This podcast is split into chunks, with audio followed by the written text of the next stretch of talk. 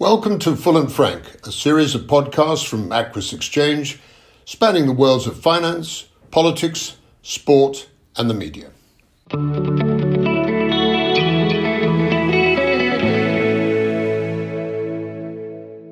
Well, welcome to this Full and Frank podcast on behalf of Aquis Exchange. I'm Michael Wilson, joined by my good friend David Buick. Hello there, David. Morning to you, Squire.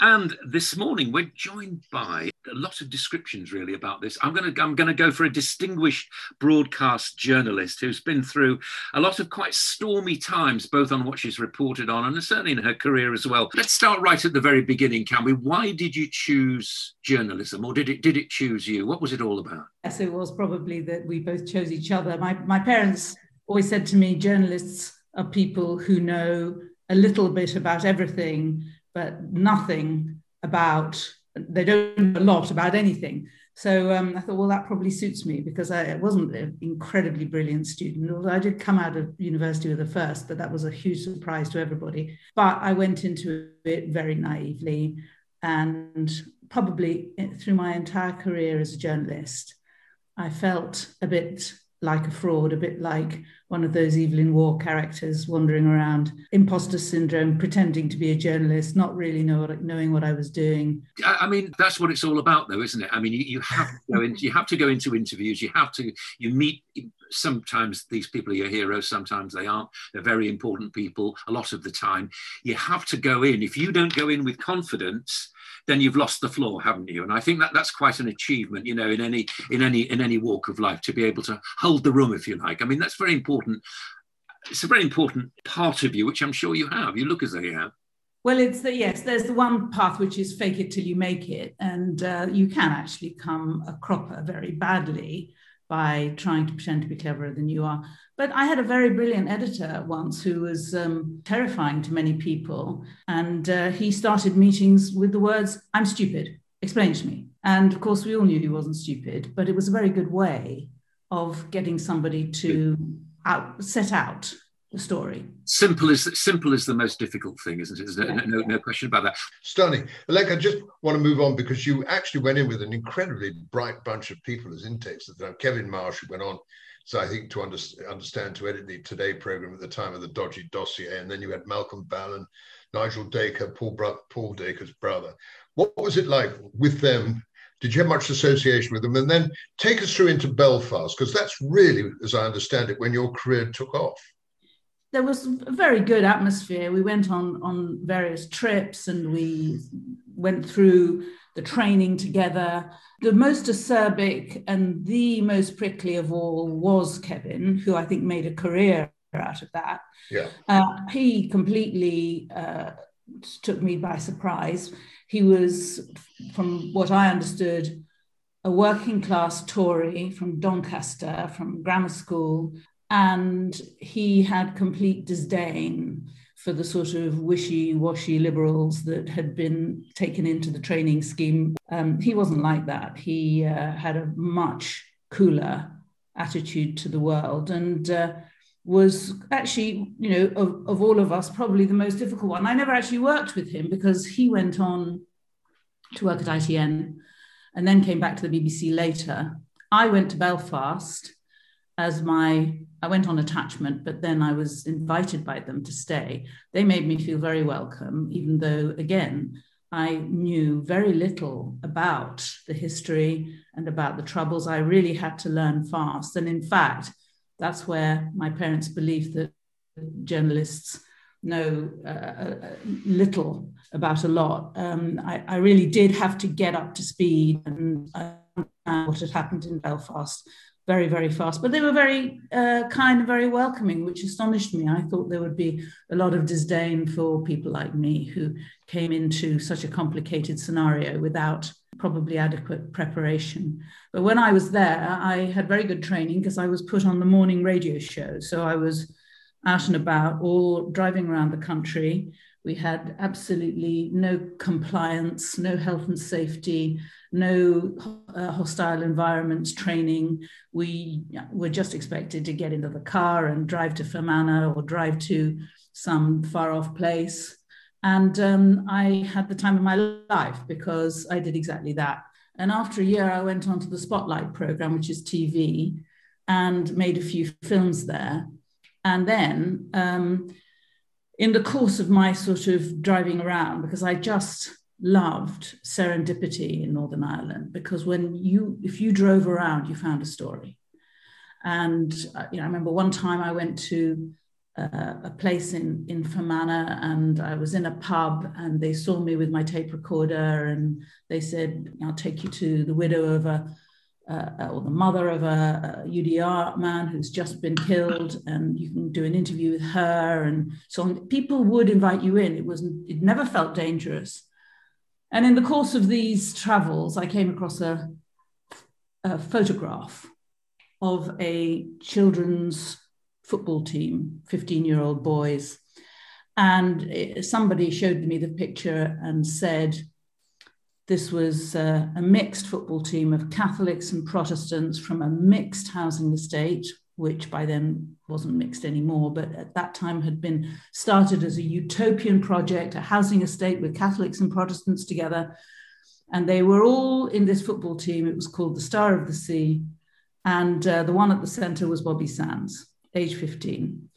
And by the time this photograph was being shown to me, Bobby Sands was dead. It was 1982. I proposed a film that would be around where are they now, all these people who are in the same team as him. And we found them and we tracked them down. And we interviewed them and it turned into a film for bbc two called old scores. And i mean the great stroke of luck was that northern ireland had qualified for the world cup that year. So when i knocked on doors to see if i could find these guys they were all there watching tv fantastic fantastic. Michael come on in I that, that's that's really interesting. I, I I love the fact that you were able you didn't get surrounded by, get sucked in by what on earth was going on there, because many of us on the mainland here had got no idea either. And it's good often to go to places and ask questions from ignorance without being ashamed of it, which is good. But I, I want to I want to push you on, if I may, to the Berlin Wall. And, and to Eastern Europe, and given your nationality, your original nationality, and all the rest of it, must have been a very, very fascinating time. I was called into the studio about three o'clock in the morning, and the wall came down. And this half-wit from the United States, that of course is very much misquoted now, said, "Of course, this is the end of history." Well, it wasn't, was it? But at the time, at the time, it must have seemed, mustn't it? Of all, I mean, we, we look at it now and we think, don't we? All the old certainties of the Cold War were about to disappear, and that mm. threw people into an enormous amount of confusion. What was what was your experience of it? Because I, I know that you you felt as though going back to Gdansk, for example, you could just knock on doors and people would be pleased to see you, and they weren't.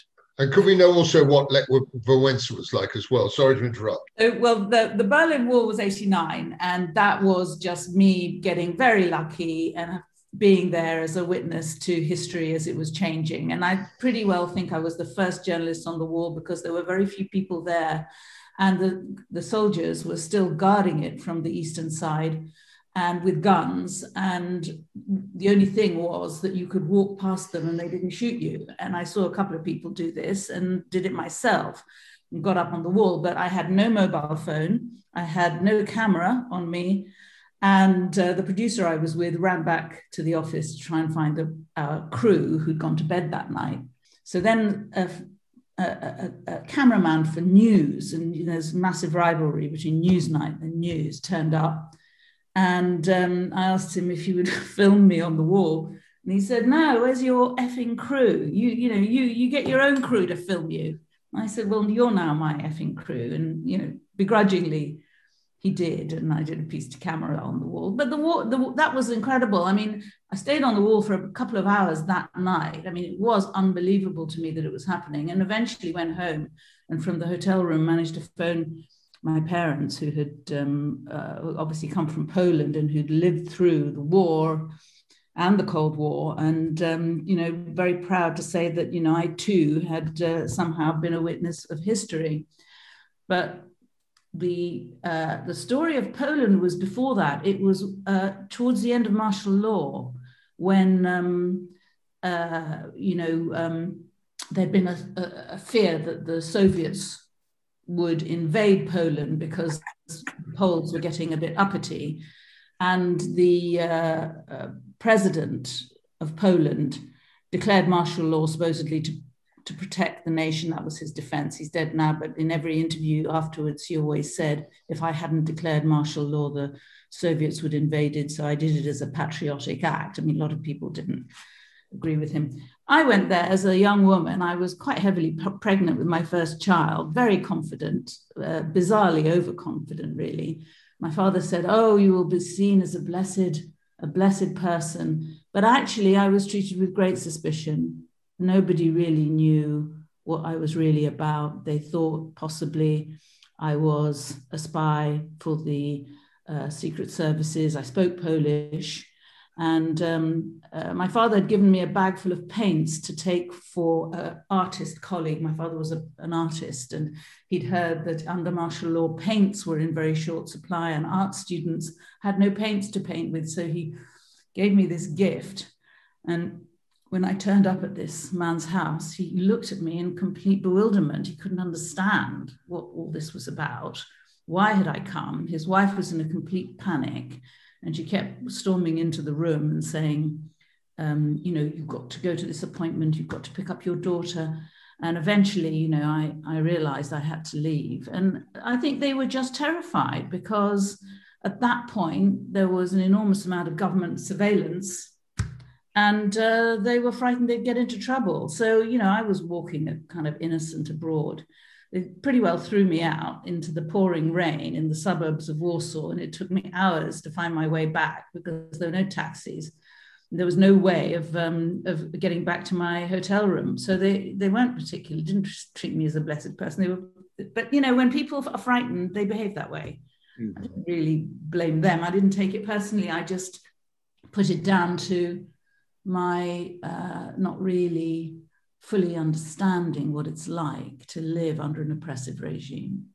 David is, David is aching to ask you about the dodgy dossier. Just before he does that, just to keep things in chronological order, if we may, you then had the great privilege of interviewing Our Lady Prime Minister. Yes. oh, yeah. Thatcher, much to the annoyance, the annoyance of your colleagues, because you got what we used to call in the trade as a bit of a scoop, hadn't you? yes. I mean, uh, that that was in April 1984, and I, I, can remember all these dates because I remember just exactly how pregnant I was at that, that, time. So I just found out that I was pregnant with my first child. So it was before the martial law trip.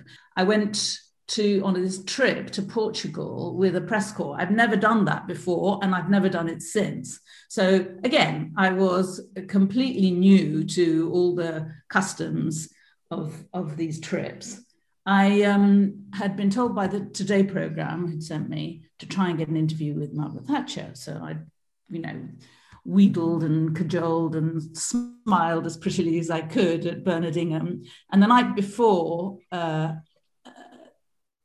he said to me late that night, "Come here, you know, crack of dawn tomorrow." To the uh, ambassador's residence in Lisbon, and you'll get a, an interview with the Prime Minister. Was was Robin Oakley around at that time, Olenka, or not? He uh no, I think possibly he came a bit later. But was it Cole then? Was it Cole then? Oh yes, I think it was. It was yes, it was Cole. Yeah. I mean, I wasn't involved with the political correspondence and I wasn't part of that news outfit. I was in current affairs, which is always been a bit left of the centre. Anyway, um, I went I, I was told that night that I would, just to put in a bit of context, there was um, uh, there had been a, a, an attack on Yvonne Fletcher outside the Libyan embassy, and there was what was known at that time as a siege outside the Libyan embassy. So we had this terrorist crisis, we had this massive problem, and um, it was slightly strange that Thatcher was away. She wasn't there. So when we did the interview, her main line was Leon's in charge, Leon Brittan, he can handle it, everything's fine, we will resolve the situation.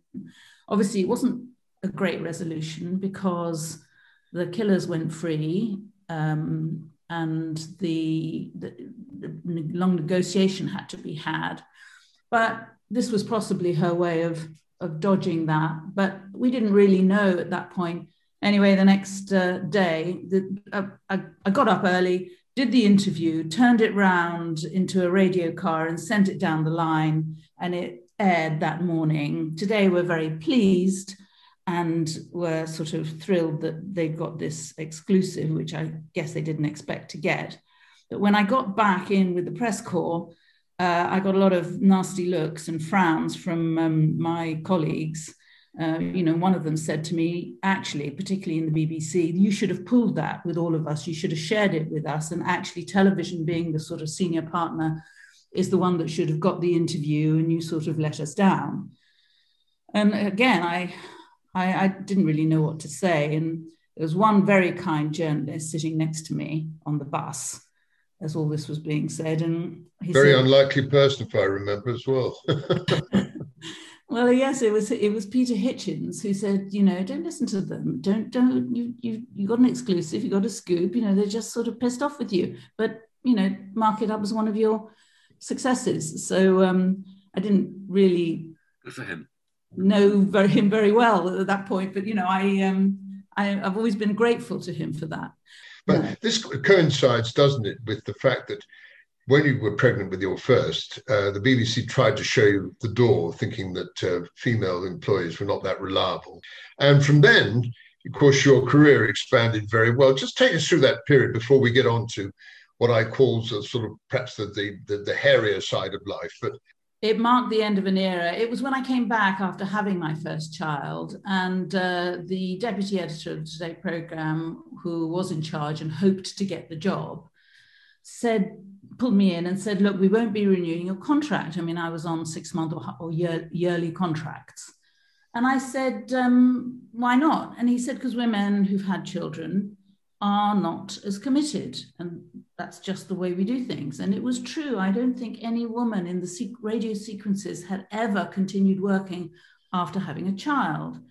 And I was sort of appalled. I, I, I remember thinking this is illegal because th- there were already employment laws that oh, there were, right. prevented people from speaking like that. But of course, uh, I wasn't going to, you know, I didn't, wasn't thinking I would sue him. Anyway, I went around to all the duty editors on today and said to them, uh, have I shown any lack of commitment? Can you tell me how uh, I'm doing in your own opinion? And they all were very supportive. I was, I was very hardworking. I remember my, my husband was absolutely furious at the hours I would spend on the Today program, having come at 10 o'clock in the morning, and you'd still be editing a tape for the morning sh- show at two or three o'clock in the morning. And there was a small child at home, and he, he actually was incredibly patient with the, the schedule that I had to keep to, because if you didn't produce a piece for the morning, then you really would have been out. They all rallied around me. And then the editor came back, who was a very venerable editor of um, Today program. He actually hired me, Julian Holland but he had another few months on the program. And I explained to him that I'd been told my contract wouldn't be renewed because of having had Joe. And um, he just uh, said, I'll get back to you, and came back to me with a, new contract and a big pay rise. And uh, I, I was uh, incredibly pleased, basically, because I think the lesson I learned was if you stand your ground and you fight, you can win. I mean, the man who said this to me, when, when he said, you know, you won't, you, I won't renew your contract, and I sort of started to argue with him, his first words were, that's so typical of you. You know, you just have to argue about everything. And I thought, well, firstly, I'm employed to be awkward. I'm supposed to be part of the awkward squad. That's what journalists are meant to be. But secondly, I haven't actually been arguing very much. I'm just arguing about this one thing. Anyway, um, he went on not to get the job. Jenny Abramsky was then appointed, and uh, it changed everything once there was a woman editor for the first, you know of the sequences. Mm. The meaty stuff that you did, I mean, whether it was the Israeli secret weapons, access to evil about North Korea, diamonds, you know, the killer paradise, and then the one that, of course, the last one you did, which I think was probably the most controversial, being up to date, was this breaking the silence, the clerical issue in Northern Ireland well, in Ireland, not Northern Ireland. I mean, they were amazing subjects, and they never really quite, as you say, got the accolade that they should have. No, I mean, I suppose um, the, the the clerical abuse story was actually in England, in Leicestershire and Tanzania. It was a school, uh, an order of, of monks that had had these schools that were affiliated and the abuse there was pretty horrible. But it came, I suppose, in a wave of clerical abuse stories. And by the time it came to air, it was, in a sense, just another clerical abuse story. So I don't, I'm not hugely surprised about that.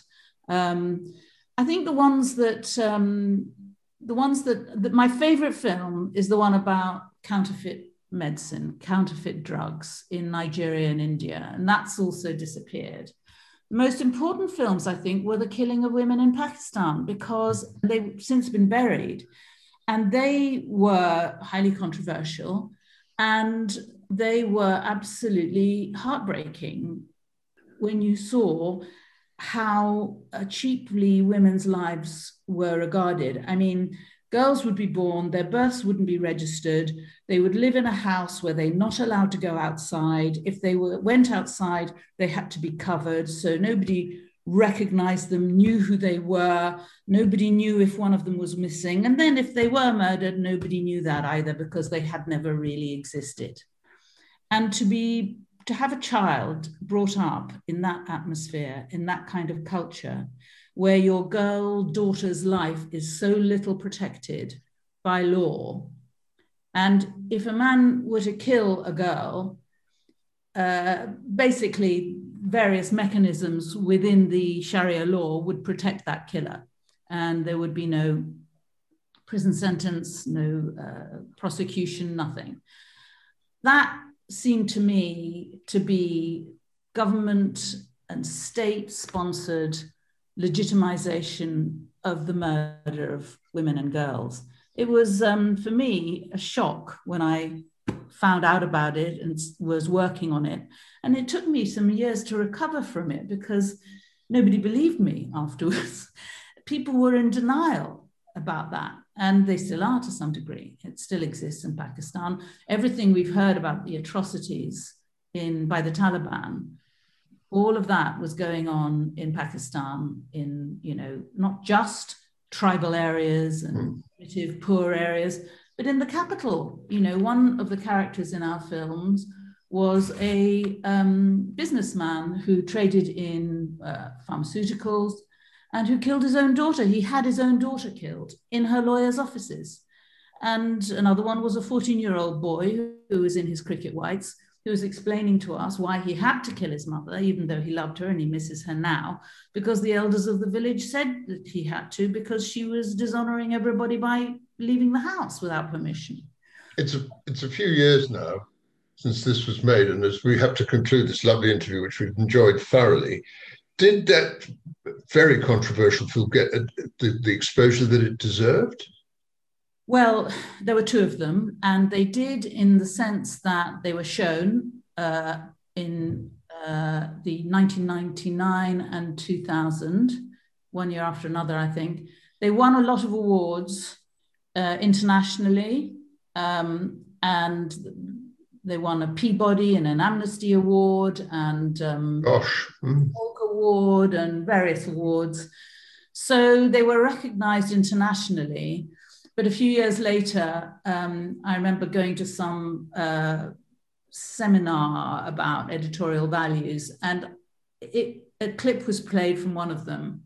They didn't realize I was there probably to ask the question whether this was the right way to deal with a problem of this kind and it was a it was a seminar on islamophobia and it was used an example of how not to tell a story now so i you know, I couldn't have made I couldn't make that film now. I when I wanted to make a follow up in Britain of Murder in Purdah, um, uh, in the end, I was told we if we made that film, we would only have a reporter with Pakistani origin doing it, and um, I. Uh, you know, I, I wasn't going to be the person to do it, so I didn't. I went on and did something else.